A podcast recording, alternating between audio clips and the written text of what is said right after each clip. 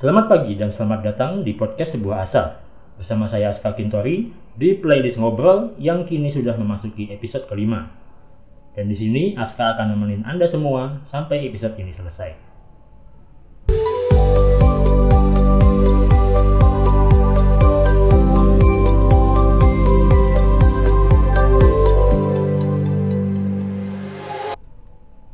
Ya, setelah di episode sebelumnya, Aska sudah panjang lebar membahas tentang dunia pendidikan di masa sekolah, yakni SD, SMP, dan SMA. Nah, untuk episode kelima ini, kita akan gantian membahas tentang dunia perkuliahan nih guys.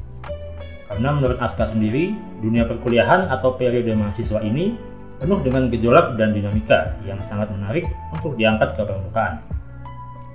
Apalagi di zaman sekarang, dengan perubahan dunia yang semakin cepat, membuat tradisi-tradisi lama dari mahasiswa ini juga kian mengalami perubahan. Nah, apa aja sih perubahan tradisi yang terjadi pada mahasiswa era sekarang ini? Kita akan bahas secara tuntas bersama Kak Eko Junianto.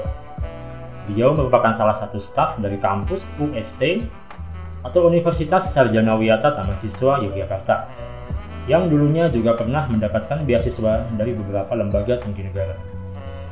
Kita akan sekalian belajar ke Kak Eko Bagaimana sih caranya untuk bisa mendapatkan beasiswa tersebut supaya bisa menjadi inspirasi juga bagi generasi muda lainnya.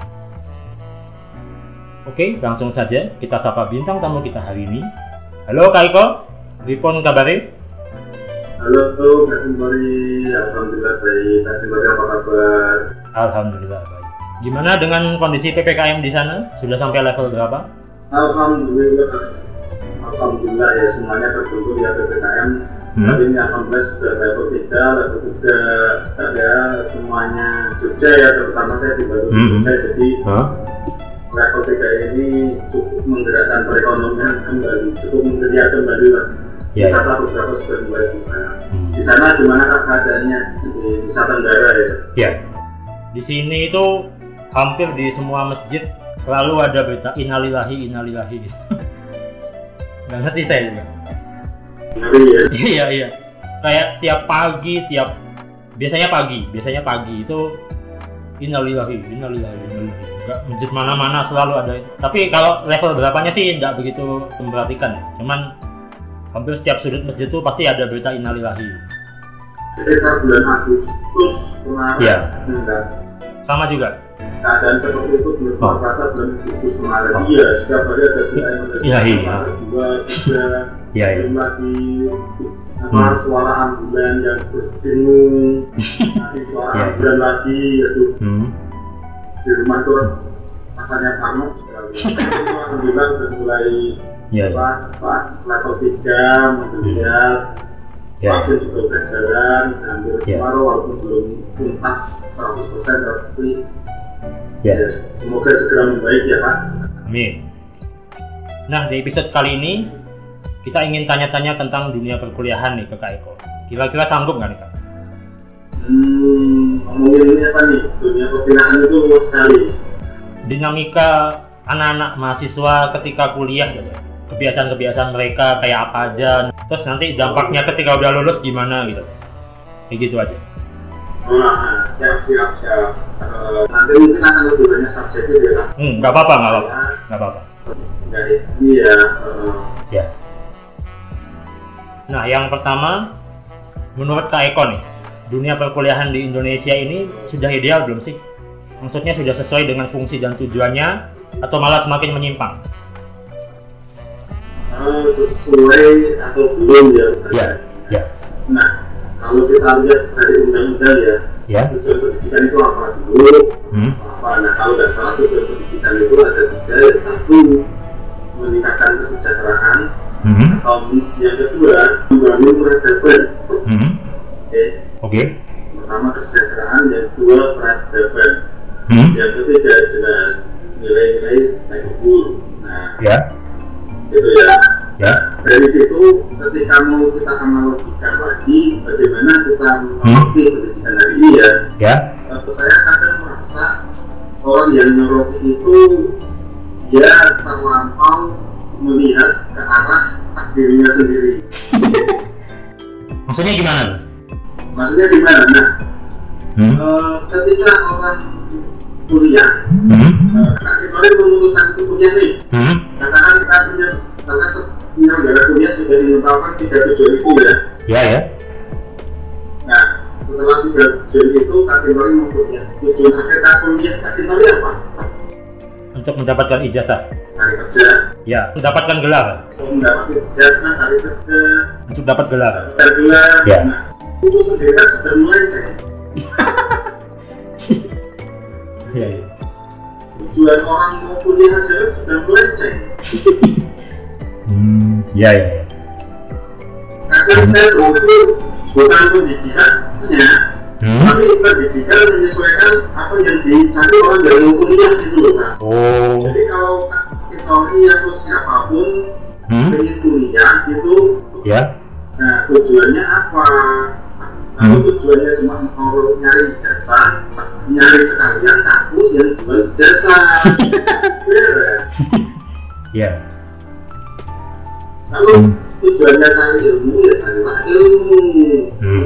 tujuannya untuk membangun peradaban ya cobalah belajar dengan benar memang itu tujuannya pendidikan gitu. Ya ya. kalau saya lebih ke situ kak Ya. nah kalau misalkan kak Kintori memandangnya ya, seperti apa Hmm. nah, kak sendiri dulu punya seperti apa biasanya kan memang seperti itu Ya ya. atau yang lain yang pendengar di sini mungkin ada teman-teman yang mungkin dari niatnya awal punya pengen punya kalian dan gitu Hmm. berarti kan memang tujuan dia punya kan pengen jadi bidan Ya. Menyesuaikan jurusannya ya. Ah, Hmm. dan untuk apa pengen Ya. jadi bidan untuk apa dia tujuan buat kehidupannya yang baik mendapat gaji mendapat kerja Ya. Iya Pak. jadi kan memang dari awal mereka kuliah tujuannya untuk cari kerja Ya. nah kampus sendiri pendidikan sendiri Hmm. jadi menyesuaikan kan Ya. ya. Menyesuaikan pasal gitu ya. Ah, iya Ya. Oh, eh, kalau Nah. saya terjadi sekarang seperti itu Hmm. Nah, ketika di zaman sekarang ini banyak tugas, kita tuh kayak 24 jam tuh kayak kurang gitu tuh tugas tugas tugas kumpulin laporan ini laporan ini. Merasa nggak sih bahwa akhirnya tujuan akhir kita itu jadi belok-belok gitu? Dengan kuliah yang seperti itu. Oh ya ya itu. Ah, oh iya jelas jelas. Jelas tujuan kita akan makin berkelok-kelok. Dan malah kalau kalau kalau saya Hmm. Hmm. malah kalau sampai jangan ada tujuan akhir. Hmm. Jadi gini kak kalau aku melihatnya ya dari Ya. fenomena yang terjadi sekarang ini. Ya. Artinya ilmu semakin berkembang ya. Hmm. ilmu semakin berkembang kebutuhan misalkan kalau Pak Kuntor ini. Ya. Habis ini besok lulus mau jadi misalkan pakai lulus dan kuliah atau siapa pun sedang kuliah terus tujuannya misalkan broadcasting gitu ya Iya, ya. broadcasting Ya. penyiaran apa segala macam loh. Oh ilmu ilmu penyiaran kan berkembang terus kan ya dulu penyiaran orang pakai radio. Sekarang radio pun walaupun masih jalan tapi ada siaran di YouTube. Ya belum lagi Ya. podcast ya Eh, seperti yang sekarang ini gitu loh. Ya Eh, jadi memang kalau saya tugas itu memang harus penting. Kenapa? Mhm. karena ya mahasiswa memang harus benar-benar belajar gitu hmm. nggak cuma ijazah-ijazah kok. Tapi kalau sampai kita itu nggak tidur atau tidur sejam, tidurnya dipedot-pedot, tidurnya sejam bangun lagi, tidur lagi, tidur sejam lagi, itu apakah itu sehat? Maksudnya cara yang sehat untuk kita mencapai tujuan akhir itu gitu. Dengan banyaknya tugas itu. berapa kali sih mahasiswa lembur sampai segitunya buat ngerjain tugas oke lah selama satu semester satu semester Hmm. mahasiswa ngerjain tugas sampai lembur-lembur seperti itu berapa lama paling pas mau UAS kok nah selama Ya. ini mereka ngapain iya enggak Ya. Ya tergantung kampusnya juga sih. iya enggak Beda-beda ya. Hmm. kalau kita tergantung kampusnya saya pengen lebih ke siapa ya itu Ali bin Abi Thalib kalau nggak salah ya Ya. ya aku kalau pas ini memang capek ya Hmm. Hal seperti itu memang bikin capek tapi aku Hmm. kata-katanya Ali bin Abi Thalib kalau nggak salah memang dia yang ngomong jadi kalau kamu nggak eh sorry sorry bukan Ali Thalib tapi itu Imam Al Ghazali Hmm. kata-katanya bagus banget Hmm. kalau kamu nggak bisa menahan pahitnya lelahnya belajar Oh iya iya iya. siap Hmm. menahan perihnya kebodohan Nah iya betul betul. ya kan Iya. iya. kalau kamu tidak sanggup menahan letihnya belajar Hmm. maka kamu harus siap menanggung pahitnya kebodohan Iya iya. itu kata-kata itu memotivasi saya waktu ini kuliah dan Hmm. artinya ketika kuliah semua jadi jadi kalau nggak tak rasain itu sebenarnya nggak nggak gitu gitu amat gitu loh itu kadang sayanya aja yang pressure gitu. Hmm. waktu udah mepet deadline aja Iya iya. baru semuanya tak kerjain Iya. itu perlu nunggu-nunggu Iya. kalau sebenarnya di awal dicicil itu kayaknya nggak seberat itu kok Hmm. Tapi kan memang kalau menurut saya tuh dosen ini kayak mencari celah gitu. Dia mencari celah ketika kita dilihatnya santai, kamu kerjain ini ini ini. Jadi ditambah-tambahin gitu. Biasanya kalau tak lihat tuh kayak gitu waktu saya juga dulu kuliah. ya itu tadi nah, itu bukan sesuatu yang biasa ya Hah? artinya Akhil itu juga sekarang mungkin kerja Hmm. kerja di mana gitu ya Ya. ada dua teori Hmm. Eh, misalkan gini ya yang saya lihat selama kerjaan ya Ya. Kakek Tori ketika kerja ketika Kakek Tori bisa menyelesaikan suatu tugas Hmm. akan selalu ada tugas tambahan kepada Kakek Tori Iya iya betul ya enggak? betul. Hmm. nah maksud saya gini posisikan Tori sebagai atasan nih Hmm. Oke. Kakek Tori punya sebagai atasan dan punya misalkan ada 5 sampai 6 anak buah nih di bawah Iya. Kakek Tori. Ya. Kakek Tori punya pekerjaan nih Hmm. Kakek Tori sendiri udah ngerjain nih Hmm. ada lebihan kerjaan Kakek Tori Ya. Kakek Tori mau delegasi kerjaan Kakek Tori ke anak buah kan Ya. ya kan? Ya ya betul. Kakek Tori milih dari mana Hmm, dikasih delegasi yang bisa baru selesai Iya. Cuman kalau saya lihat waktunya juga gitu. Nggak bisa kita push terus dia nggak ada istilah juga kasihan kan. nah gitu Iya. nah maksud saya artinya memang ada orang-orang tertentu yang dia bisa manajemen kerja manajemen waktu dan segala macam dan Hmm. ada satu orang yang memang satu kerjaan kalau belum itu selesai dia masih di situ terus nggak bisa Nah, iya. Iya iya iya betul. Hmm. beruntunglah orang-orang yang bisa multitasking iya iya. hari ini Hmm. kita nggak bisa multitasking Hmm. udah sebulan udah Ah. kerjaan stres kerjaan stres Iya iya. lama-lama siapa yang mau ngasih kita kerjaan gitu loh Iya betul. Artinya memang tuntutannya sendiri yang memang udah kayak gitu ya, multitasking itu. ya?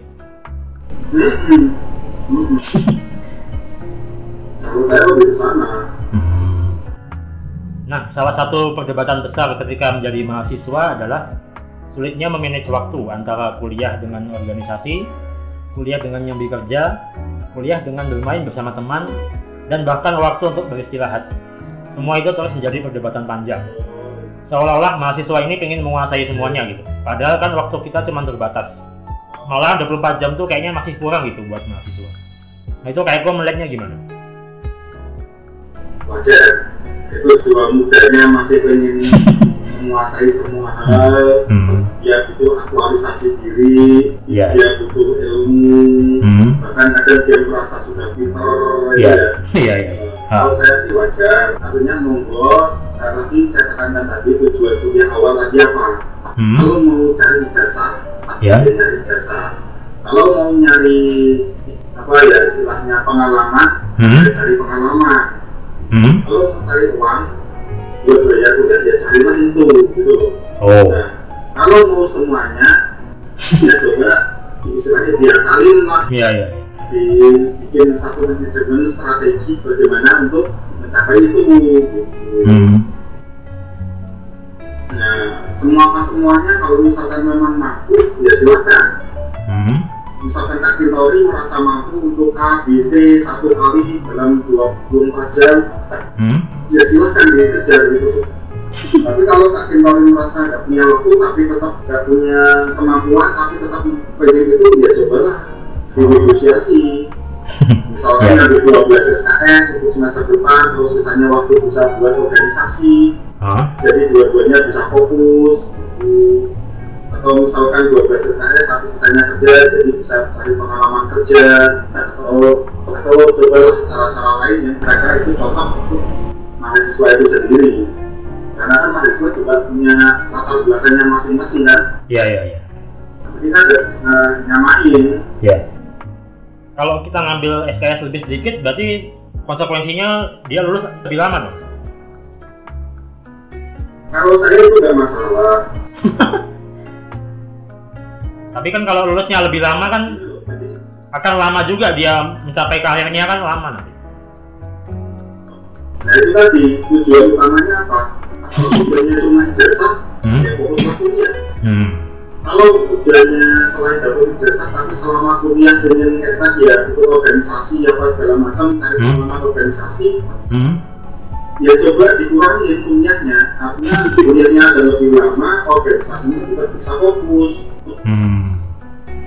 gitu jadi kuliahnya dia walaupun sedikit tapi tetap fokus karena cuma sedikit jadi Hmm. nilainya nggak terganggu dia juga nggak kesulitan Tapi konsekuensinya dia akan lulusnya lebih lama. Nah ya itu semuanya ada konsekuensi. Iya, iya. kecuali hakim Tori memang punya mahasiswa gitu memang punya kemampuan yang sangat berlebih. Hmm. misalkan yang kita yang kalau kemampuan bawahan misalkan secara intelektual misalkan ada mahasiswa yang memang cerdas banget gitu Iya, kemampuan hebat ngatur waktu ngatur pikiran dan segala macam. Nah, silakan. Tapi kalau itu nggak bisa Hmm.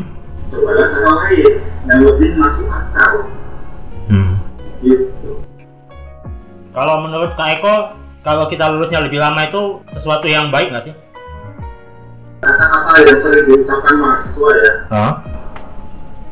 lebih baik kita lulus tepat waktu Hmm. bukan eh, lebih baik kita lulus di waktu yang tepat bukan lulus tepat waktu nah nah, di waktu yang tepat berarti tiap orang beda-beda dong. juga. oh iya Iya. oh Oh. benar benar sekali benar sekali Nah, misalkan kayak Kak Kintori dulu lah Hmm. waktu kecil mungkin kita ngaji ya kita Iya. Ustaz atau kiai di daerah kita ya tempat tinggal gitu ya Hah? kita ngaji misalkan Al-Quran Hmm. kita baca Al-Quran terus disimak oleh kiai kita ya kan Ya. Kadang Kak Kintori merasa nggak waktu itu misalkan Kak Kintori sudah umur sekian tapi baru udah sampai sekian eh ada temennya Kak Kintori yang lebih tua gitu lebih Hmm. umur Hmm. tapi masih di bawah Kak Kintori gitu Ada, ada, ada. seringan seperti Ada. itu nah maksud saya juga seperti itu tapi ketika semuanya selesai mereka selesai di waktu yang tepat gitu loh Hmm. sudah benar-benar matang ngaji Iya, ya iya. Artinya ketika sudah lulus ya udah benar-benar matang gitu loh sebagai mahasiswa udah dia udah lulus udah matang sebagai mahasiswa gitu loh dan tadi Hmm. saya dirinya gitu loh Hmm. 24 SKS Hmm. dia masih ngambil organisasi otomatis katakan kalau dia nggak sanggup mesti ada yang kalah ya Ya. organisasinya dia terbengkalai nggak terurus Hmm. atau kuliahnya ya nggak terurus Ya. ya kan Ya. ya. seperti itu Ya. di akhir biasanya IPK-nya jeblok nih Ya. ya kan Hmm. Ya. nah kalau IPK-nya jeblok ya Hmm. dia nanti harus mengulang semester berikutnya Ya. Dia akan lulus lebih lama. Nah, sekarang enakan mana? Ngambil sedikit aja atau harus semua? Ambil sedikit dong. Nah, Hmm. sama-sama mungkin nanti jatuhnya akan secara akademik mungkin agak nggak terlambat juga masih tujuh tahun. Ya. Nah, Ya. tapi kan kalau dengan itu kan dia lebih ini kan, lebih safe gitu loh. Ya. ya. Nggak perlu membayar untuk hal yang sama gitu ya. Nah, Ya. Hmm. itu juga salah satu pertimbangan yang sosial. Kalau saya dengarnya tuh gini, mahasiswa itu kalau dia fokus kuliah doang, dia lulus dia nggak jadi apa-apa, dia nggak punya bekal apa-apa. Tapi kalau dia sambil organisasi sambil kerja, dia punya pengalaman, dia punya ini, tapi dia masih kuliah, kuliahnya lama, dia malu sama adik-adiknya, dia nggak enak harus sekelas sama yang tidak seumuran dengan dia lagi dan dia mendapatkan pelajaran yang semestinya bukan bidangnya bukan hanya dia lagi ya ah ini udah kelasnya udah jauh lah saya udah gampang tapi dia masih harus ngulang jadi memperlama ininya dia dia sudah punya duit banyak sudah ke mana-mana tapi ya masih harus kuliah. Jadi terkadang orang itu akhirnya ya udah kuliahnya ditinggalin dia nggak punya ijazah nggak punya gelar. Bahkan dia akhirnya ya udah kerja aja udah. Jadi dia sebagai mahasiswa tuh paling tiga setengah tahun tiga tahun udah ditinggalin kuliahnya karena udah keenakan kerja atau organisasi itu gitu. ya itu ya. Nah nah saya balik lagi nih di awal nih Ya. tujuannya kuliah apa ya dipegang ya. Kalau tujuannya kuliah memang cuma cari itu. Hmm. ketika itu udah merasa cukup. Hmm. ya nggak apa-apa gitu loh kalau Ya. saya ya cuma itu tadi terus itu ya. Jadi ya. udah selesai kuliah gini gini gini apa segala macam. Eh, Ya. tapi ilmunya kepake nih. Iya dipakai langsung. kepake ilmunya selama kuliahnya kepake tapi Hmm. dia nggak lulus. Ya lulusnya lama. Dia, dia memang belajar dari apa Eh, dia memang belajar dari apa hmm. iya enggak ya ya nah tapi di satu sisi maksud aku gini. Kuliah itu kita bisa dapat satu dua tiga empat. Hmm. misalkan kuliah itu kita bisa dapat A, B, C, D. Misalkan dapat ilmu, dapat pengalaman, dapat ijazah, dapat ilmu itu. Ya. Kalau kita bisa dapat empat-empatnya ya Hmm. kenapa enggak gitu? Loh iya dong. Semuanya juga mau kayak gitu. Nah hmm. kalau saran saya ya dari situ. Hmm. ini ya daripada saya malu saya itu Hmm. Hmm. ketika kita memang mau empat-empatnya ya kita harus siap dengan konsekuensi yang tadi. Misalkan kuliah sama adik kelas apa segala macam. Nah iya ya kuliah bareng adik kelas tadi ah satu pertanyaannya yang sering muncul yaitu tadi. Ah akan lebih enak ketika Kak Kintori ngomong ya memang sengaja untuk tidak ngambil kuliah ini dulu hmm. karena saya pengen fokus ini Hmm. daripada dia saya kemarin nggak lulus mata kuliah ini makanya saya ngulang iya iya iya artinya dia udah planning akan lulusnya lama gitu dia udah planning gitu Heeh, hmm. heeh. kan itu lebih iya iya iya memalukan gitu loh daripada iya aku nggak lulus ya kan iya iya kalau dia ngomong iya aku aku memang nggak planning kok hmm. ya memang planku memang habis semester ini sekian gini gini gini gitu. Loh tapi kalau dia sudah planning akan kuliahnya lebih lama balik lagi orang tuanya loh kamu kok kuliah sekian tahun yang lain 4 tahun selesai kamu bisa 5 6 tahun. Nanti lah kamu tambah nikahnya gimana ini gimana? Akan diputar-putar lagi ke situ gitu. Nah makanya itu tadi awalnya niatnya Hmm. gimana? Hmm. yang pertama ya. itu kan niat pribadi ya? Ya. Niat pribadi niat kuliahnya? Ya. Ya itu Hmm. nanti ketika itu kan niat dua niat tiga niat empat ya? Ketika semuanya bisa diinginkan oh, berarti ya dia itu kan kuliah selesai cepat ya. Kita punya beban bukan beban ya kewajiban di sini memang untuk memberitahu orang tua kita kan? Hmm. kuliah itu nggak seperti yang mereka pikirkan. Ya ya. Kuliah itu bukan tentang lulus dan dapat kerja kan? Ya. Iya kan? Ya. Dan memang ya seperti tadi pendidikan itu seperti apa? Tapi bukan masalah pendidikan itu seperti apa? Tapi kalau memang mintanya orang-orang termasuk yang mau kuliah sendiri mereka punya cuma mau cari kerja. Hmm. ya pendidikan kita akan gini-gini aja. Jadi kalau ini saya lebih ke arah gini ya. Hmm. bagaimana kita itu tanggung jawab moral artinya sebagai mahasiswa sebagai orang yang sudah kuliah kita Hmm. punya tanggung jawab sosial untuk menjelaskan hal-hal seperti itu kepada orang tua kita itu oh ya ya berarti balik lagi ke awalnya gitu ya? Awal niatnya itu ya? Iya. Hmm. ya ya ya kan? Ya ya memang Iya. akan banyak konsekuensi hmm. orang tua kok nggak lulus lulus Ya. balik BKT ada kakak tingkat baru kita kuliah Ya. bareng ya belum lagi nanti temen ya belum nanti saudara hmm. belum lagi dosen ya ya hmm. kamu ngapain masih kampus ya itu ya. berarti apa yang dia niatkan di awal tuh akan menentukan langkah-langkah dia ke depannya kayak gimana gitu kan Iya. Hmm. Maksudnya gini, Ah? ketika semuanya uh, sudah terplanning, Hmm? ikuti planning itu gitu loh. Ya, ya. Jadi mungkin kita akan apa ya gagal dalam menjalankan rencana kita kan. Ya. Tapi setidaknya kita udah punya rencana gitu loh. Berarti dia sudah berencana untuk gagal. Akan ada kegagalan. Nah, maksud saya gini, kalau nggak punya rencana, Hmm? berarti kan kita merencanakan kegagalan itu sendiri kan. Iya. Maksudnya kita kayak tadi, kita pasti akan menemui kegagalan pada suatu tahap tertentu. Artinya kita pun sudah tahu bahwa kita akan gagal. Kita sudah berencana akan ada kegagalan itu gitu. Bukan rencana pada kegagalan, lebih enaknya dikatakan. Kita punya plan A, kita Hmm. punya plan B. Hmm? Ketika plan A nggak bisa jalan 100%, Ya. kita lari ke plan B. Oh. Ya, ya. Ketika plan B nggak jalan, kita masih punya plan C.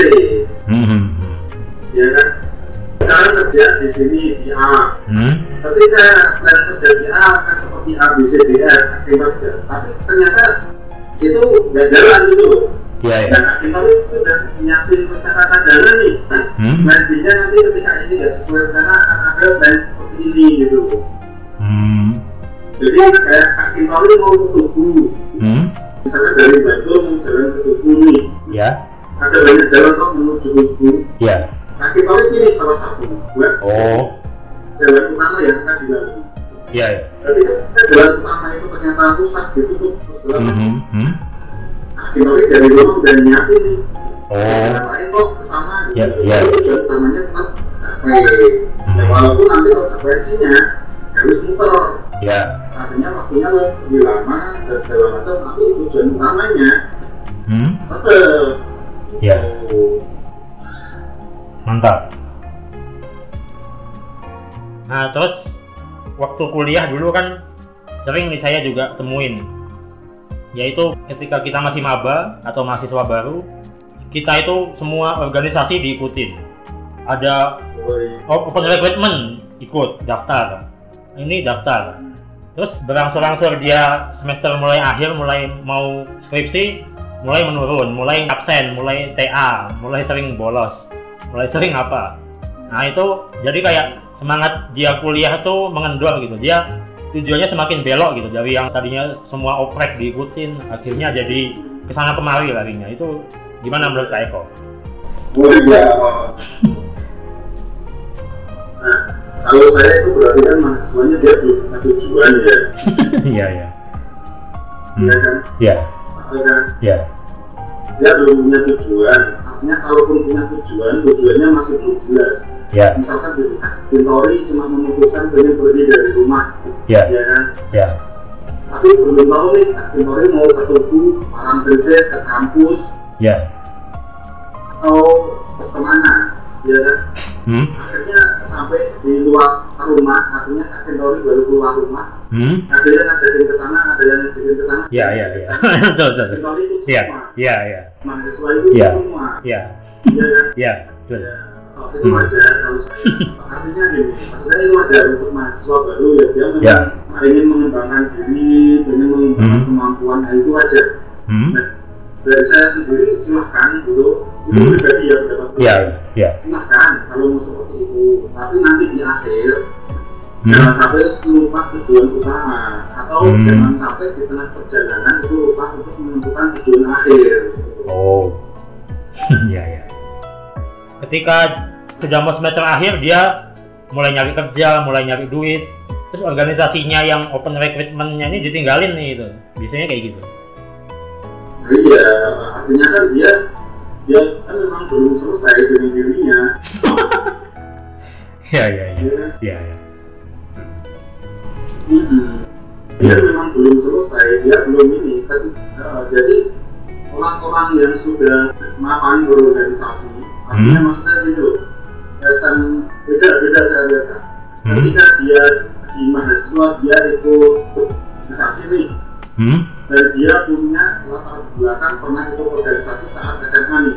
Ya. Nah, ketika SMA dia akan dilatih organisasi itu seperti ini. Hmm? Ketika kuliah dia akan lebih bertanggung jawab. Ya. Artinya gini kan, karena kita bahasnya kuliah ketika kuliah, ketika oh, mahasiswa tersebut sudah pernah ikut organisasi, Hmm? dia akan memastikan diri, dia akan meninggalkan organisasi yang dia berhuni itu Hmm? dengan kondisi safe, Ya, ya, ya. Betul. aman. Ya. Nah, jadi maksud dia akan gini loh, organisasi, misalkan testimoni ikut, kalau saya dulu ikut PES ya, Ikut apa? PES, Oh, pers ya, ya. PES mahasiswa, Ah, lembaga pers. ah, ya, ya. Nah itu lembaga pers, saya cuma saya dipesoni ini, saya dipesoni saya oleh senior saya dipesoni Ya, ya. hari ini mulai hari ini di organisasi ini kami yang pegang. Ah, Saya pilih organisasi ini satu mata, hmm. tapi bukan untuk kamu. Saya pilih organisasi kami ini Hmm. untuk adik-adikmu besok. Oh, anu, menyerahkan tongkat estafet gitu. Ah, ya, ya. Jadi saya juga berpesan seperti itu kepada Jadi, maksudnya di organisasi ini masa-masa saya menjabat sebagai ya, wakil ketua umum ya, sudah selesai ini. ya, Nah, usahakan semua semua hal selama saya menjabat hmm, selesai juga. hmm, Masalah keuangan, masalah target, masalah ini, masalah Iya, ini, iya. ada masalah, Iya, ada Hmm. laporan, kita Hmm. bikin, ya kan? ya, ya, Nah, laporan itu saya berikan adik tingkat.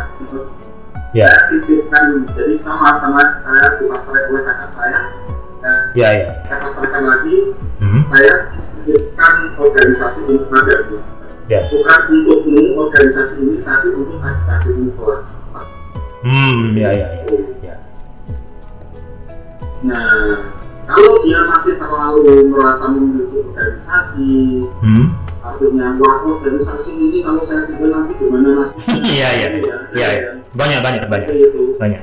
Berarti dia belum matang. Kayak Hmm. presiden misalkan selesai menjabat, Ya, berarti negara ini kita tinggal seperti apa nasibnya? ya. Biasanya dia kurang percaya dengan adik-adiknya tuh dia kok kayak gini nanti kalau saya tinggal gimana? Dia belum yakin lah, ya dia belum yakin. Nah. Eh, eh, ya, hal-hal seperti itu memang apa ya bisa disebut dengan post power syndrome. Oh, iya, iya. Iya, eh, itu memang sering terjadi dan itu ya apa ya agak-agak mengganggu buat beberapa mahasiswa itu. Hmm, Tapi kalau dari saya sendiri mindset itu harus ditinggalkan. hmm, Bagaimanapun kita harus ini kalau tak tinggal tidak ada yang percaya untuk megang organisasi gitu hmm, ya ya, bagaimana kita akan belajar bertanggung jawab gitu? Kalau Iya, yeah, iya. kita tidak dikasih kepercayaan hmm, kemampuan tak kita juga tidak akan berkembang kan iya, iya, iya. kalau saya kalau atasan tak Kintori tadi yang overload kerjaan Hmm, tidak mendelegasikan pekerjaannya ke Kak Kintori ya, Kak Kintori tidak akan berkembang kan ya. Cuman sebagai senior kita kurang percaya nih sama adik-adik ini bisa nggak nih dia kalau ngembang posisi saya bisa nggak nih dia kita ragu makanya kadang-kadang kita sebagai senior ikut turun tangan biasanya ikut liatin ikut ngamatin ini bener nggak ini ya gitu Nah, Iya. kalau dari saya, kalau kita ada dimintain tolong, ada dimintain ini Hmm. usah. hmm. ya Ada porsi, ya, Hmm. maksudnya ada masanya. Ya Ada masanya ketika kita memang menjadi inkas atau orang yang paling bertanggung jawab di sana. Ada Hmm. masanya ketika kita di sana itu sebagai seorang penasehat, nah ya betul ya, ada Hmm. masanya. Semuanya ada masanya dan itulah itu yang saya sebut namanya luluslah tepat tepat di waktu yang tepat. Kalau selama Iya. kuliah organisasi sama saja masih merasa seperti itu artinya ya nggak punya nggak bisa percaya sama orang lain ya dan nanti kerja di mana ya ya oh jadi beres dulu dengan kuliahnya dulu baru selesai gitu ya Uh, beres dulu kuliahnya beres dulu sama diri sendiri sudah Hmm. selesai benar S1 gitu iya enggak hmm ya ya Kak Kimberly kalau seperti itu mantap mantap. Artinya gini dong kebanyakan dari kita ini hanya ikut arus hanya ikut apa yang ada di depan kita ikutin. Pokoknya kita terjun ke sana terus kita selesai juga. Tahu-tahu kita bingung mau ngapain kan? Biasanya gitu kan? Iya. Iya kan? Apa selama kuliah? Kita memang tadi ya kita punya tujuan akhir hmm. Nah, kalau tujuan akhirnya dapat ijazah itu termasuk salah nggak? Nggak salah. Nggak salah kan? Nggak salah. Nggak salah. Ya kalau memang tujuan akhirnya cuma mau dapat ijazah misalkan hmm? yo cari aja nggak apa-apa. Maksudnya gitu kalau niatnya cari ijazah ya dapatnya ijazah. Ya. Ini bukan tentang salah atau benar ya. Hmm? tapi cukup atau enggak gitu loh artinya gitu loh Hah? Intori, misalkan saya, saya Ya. adalah seorang yang punya warisan yang nggak habis tujuh turunan gitu loh. ya Amin. nih Saya adalah keturunan dari yang warisannya nggak habis tujuh turunan. keturunan sultan lah Ah, ah, oh iya. Ya. Saya tidak merasa perlu kuliah kok. Saya cuma Oh. butuh ijazah, ijazah saya cuma buat inilah hiburan gitu. ya ya tapi udah tahu bahwa tujuannya memang buat hiburan tuh udah tahu kan? Ah, ya tujuannya mau buat hiburan ya nggak apa-apa. Kuliah kuliah kok tujuannya apa? Cari jasa. Kenapa iseng gitu? Di satu sisi Iya, iya. saya memang nggak kuliah. Maksudnya saya sebenarnya nggak perlu kuliah karena dari keluarga sendiri memang dididik dari awal untuk bagaimana manage perusahaan bagaimana Iya. mengelola keuangan itu malah saya dari keluarga itu udah dapet gitu loh ya ya jadi dari keluarga udah dapet bagaimana keuangan harus berjalan, bagaimana manajemen orang harus berjalan, hmm. bagaimana membuat produk baru atau apa gitu, Hmm. bagaimana mengelola keuangan perusahaan itu dari keluarga udah dididik gitu. Hmm. Bagaimana membuat inovasi Iya. supaya produknya perusahaannya tetap bisa sustain berjalan ya gitu. Jadi kuliah ya buat ngapain ya buat hiburan. artinya memang tujuan orang selama ini kuliah tuh memang kebanyakan cuma ikut arus aja gitu kan ikut ikutan orang gitu Nah, eh, eh, karena ini saya nggak tahu ya, saya nggak melakukan survei atau apa gimana. Iya, iya, Ini kan iya. kalau kamu menjawab itu kan itu mayoritas ya. Selama dan saya ini, ya dari yang kayak kau sering lihat lah saya saya lihat oh. kuliah itu mereka tujuannya ya satu ya itu tadi betul kata Kak teori karena ya eh, sekarang itu kuliah sudah hal umum ya. iya iya Kalau lulus SMA nggak kuliah kok kayaknya aneh. iya iya. Tuh, tanya aja. Jadi dari situ sendiri kan mereka kan kadang asal kuliah gitu ya. iya iya Ya seperti itulah. Itu keadaan kita sekarang ya memang kondisi mau gimana kan. gitu. iya iya Ketika mau gimana kan ya dari awal ya monggo artinya kalau dari mereka sendiri niatnya kuliah cuma biar paham ya ya memang iya kebanyakan juga ketika lulus kan bingung mau kerja di mana mau ngapain atau mau usaha itu aja kan kadang banyak orang masih bingung gitu padahal udah sarjana gitu. Iya. sering kayak gitu. Nah, sarjana pengangguran apa? tujuan kuliah mereka itu cuma berbangun, berbangun kancani, ya Nah, itu masih kan berarti ya kuliah apa? Habis Hmm. kuliah untuk apa? Kuliah untuk apa? Cari kerja. Hmm. oh ya wes berarti habis kuliah kerja. Nah, Hmm. mau kuliah apa? Mengembangkan diri oh ya. Ingin menambah wawasan oh ya mereka akan mengembangkan diri saat kuliah dan akan bertambah wawasan gitu loh Iya. Nah dulu saya sering dengar di kampus-kampus ternama ya tapi ada yang namanya presiden mahasiswa, presiden mahasiswa, dewan perwakilan mahasiswa atau DPM, senat mahasiswa atau yang setingkat lebih rendah yaitu BEM, BMKM, BEM fakultas dan lain-lain. Terus saya kan mikir gitu ya, ini mereka nih kuliah apa enggak gitu. Terus mereka lulusnya lama atau gimana ya? Kok kayak udah bikin negara aja gitu di kampus itu gitu. Gimana Kak Eko melihatnya? Kalau saya itu lebih arah ini ya maksudnya ini memang tempat mereka. Hmm? Eh, gini kan, kalau kampus negeri saya kurang tahu ya. Ya, tapi kurang lebih tahu saya bersama lah. Nah, Ya. maksud saya gini, mereka alasan mereka berada di situ mahasiswa-mahasiswa tersebut Hmm. yang sering yang paling baik yang paling misalnya karena Hmm. apa mereka ingin belajar organisasi ya Iya, iya, iya, betul, betul, betul. nah ya kan Ya. ya biarkan mereka belajar di situ pak Mungkin gini, presiden mahasiswa. Oh, awalnya jadi presiden mahasiswa biar jadi presiden beneran gitu. Misalnya kayak gitu. Jadi omongannya tuh udah jauh banget, udah kayak udah ngomongin negara aja gitu. Kampus kita harus begini, begini, begini, kita begini. Waduh, itu ini orang kuliah nggak sih gitu. Kuliahnya gimana nih orang gitu. ya makanya itu ya oh, saya menganggap itu hal yang positif ya Hmm. kalau saya Iya, iya. ada mahasiswa mahasiswa Hmm. katakan saya tadi tujuan ya Hmm. intinya pertama mau masuk kuliah apa tujuan Ya. mereka tujuan akhir setelah kuliah itu ada loh malah Hmm. hmm. artinya setelah ini kalian ngapain itu pakai jadi ini KBM apa apa Hmm. segala macam Iya, iya. macam-macam itu Ya, segala macam. ya, ya. mereka merasa diri Hmm. untuk bertanggung jawab pada mahasiswa kan Iya, iya. betul. setelah lulus kalaupun mereka mau jadi politikus Hmm. ya Ya. mereka sudah terlatih Hmm. daripada yang terjun langsung dan Iya, iya. tujuan mereka utama adalah untuk menjadi pemimpin negeri Hmm.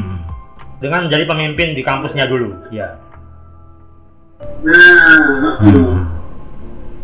mereka memang lulus ya lulus kuliah memang tujuannya selain menambah ini menambah wawasan tujuan utamanya setelah lulus nanti ingin merubah negeri ini menjadi lebih baik gitu Ya. itu cita-cita yang mulia sekali kak Oh. Ya, Hah? ketika mereka mau jadi masalah kuliah atau enggak Hah? ya Hah? mereka kuliah atau enggak ini atau enggak Hah? ya itu tadi saya jelaskan tadi tujuan akhirnya apa gitu Iya, ya. Tapi pernah dengar nggak kayak si A yang dulunya merupakan presiden mahasiswa di kampus UGM misalnya? Ada nggak kabarnya dia tuh jadi apa gitu pernah dengar nggak? Saya kurang dengar seperti seperti itunya sih kak tapi maksud Hah? saya loh ada presiden mahasiswa yang ternyata terlalu kritis terus Ya. oh diajak oh apa Iya, iya, ya. iya kan ya. nah, dan lain-lain gitu Iya. maksud saya gini nah itu kan juga melatih mereka sendiri untuk bertanggung jawab pada apa yang mereka ambil Iya, iya. gitu. mereka bersiap menanggung resiko Hmm. mereka bersiap bertanggung jawab pada diri sendiri juga itu juga maksud saya nggak banyak orang yang berani mengambil resiko sehan itu ya Ya. Ah, betul. dan kalau sebagai pemimpin mereka sudah mulai ke sana ya bagi saya itu keren gitu itu keren Ya, Bahkan ya. justru mahasiswa salah satu ininya ya mereka harus berani mengambil resiko Hmm. kalau mau kuliah-kuliah pasti ya jadinya cuma kerja-kerja kok Iya. iya. Ya karena memang kalau kita kuliah doang nggak organisasi nggak nyambi kerja, memang kita lulus tepat waktu. Tapi kita bingung mau ngapain habis lulus itu, walaupun sudah sarjana. Gitu. Biasanya kayak gitu. nah Ya. ya, benar Nah.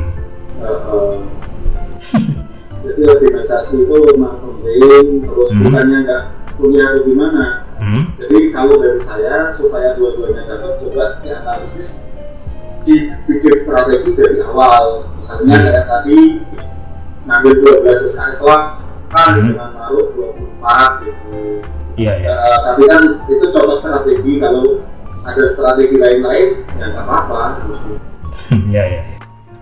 Oke. Salah satu tradisi mahasiswa lainnya adalah suka ikut demo. Mereka sering protes dengan berbagai hal yang mereka anggap tidak memihak rakyat dan lain-lain. Nah itu menurut Kak Eko, apakah demo-demo itu semestinya tetap dilanjutkan atau sebaiknya dihentikan saja?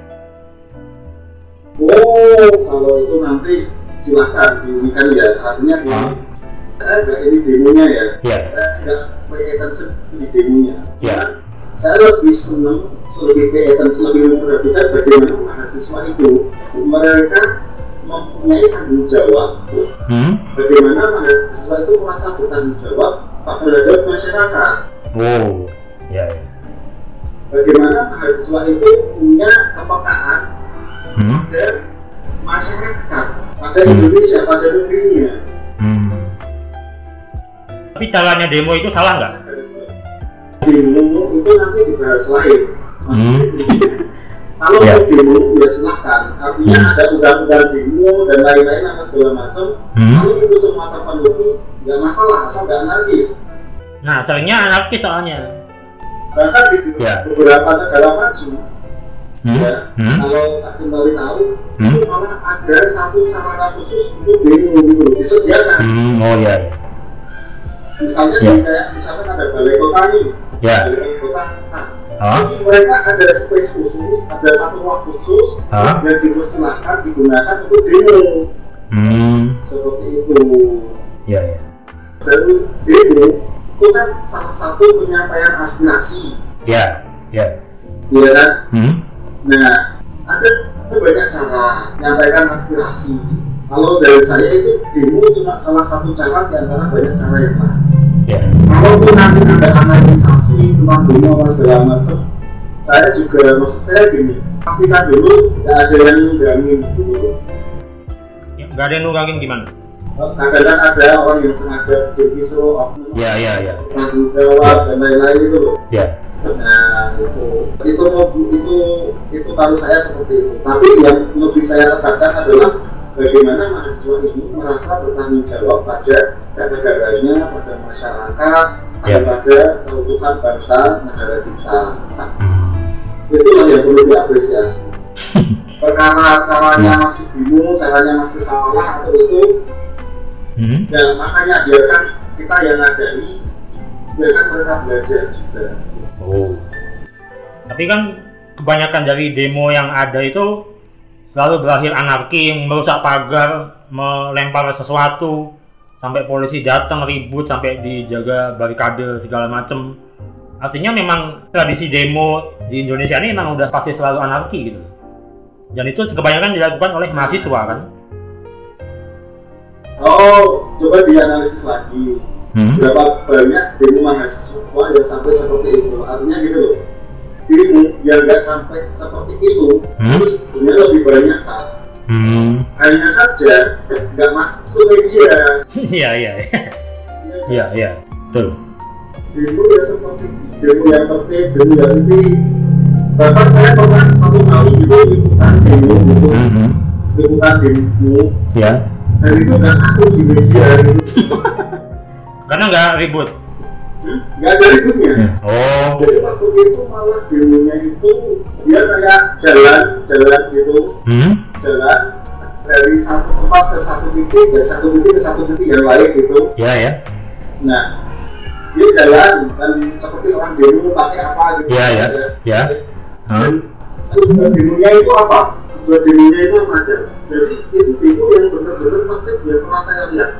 Hah? Itu dia demo malah kayak orang-orang yang muak Hmm? dan konotasi negatif seperti yang kakak ceritakan tadi. Oh, dia menyuarakan tentang demo itu sendiri. Iya, Ya.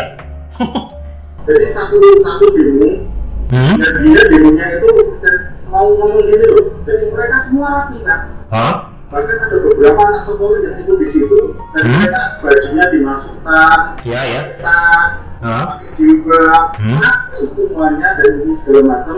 Hmm? Dan mereka di situ jadi menyuarakan kami di sini pelajar yang benar-benar belajar juga masih ada. Oh, bahwa yang rapi itu masih ada gitu ya? Iya, Ya. Aku Oh. benar-benar punya secara benar kami Hmm. tidak ikut tawuran bahkan nggak pernah rekor-rekor di kampus Hmm. itu kami juga masih ada Oh. jadi sepanjang jalan itu mereka sambil jalan ada tim yang membagikan itu jadi Hmm. surat surat cinta dari kami pelajar Hmm? Indonesia gitu tulisannya kalau nggak salah Hmm? dan itu memang mereka benar-benar handmade ada yang Hah? dibikin dari mawar gitu Ya. ada gantolannya, ada yang dibikin kayak bulu-bulu ayam gitu, Hmm? ada yang bagikan stiker gitu. Jadi kami himpunan mahasiswa yang seperti ini dan kami Hmm. di sini menyatakan bahwa kami masih ada gitu. Dan semua Ya. pelajar mahasiswa itu seperti itu. Hmm. Kami itu kan juga demo. gitu. Ya, ya. Jadi dan tapi itu kan tidak melakukan. Iya, ya. Ya karena media nyarinya yang ributnya doang gitu. Nah iya, kalau sama orang Media. Baiklah guys, obrolan kita tentang dunia perkuliahan bersama Kak Eko Junianto kita cukupkan dulu sampai di sini.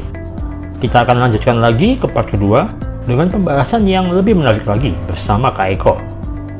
Jadi, pastikan Anda selalu stay tune di podcast Sebuah Asa di YouTube dan Spotify.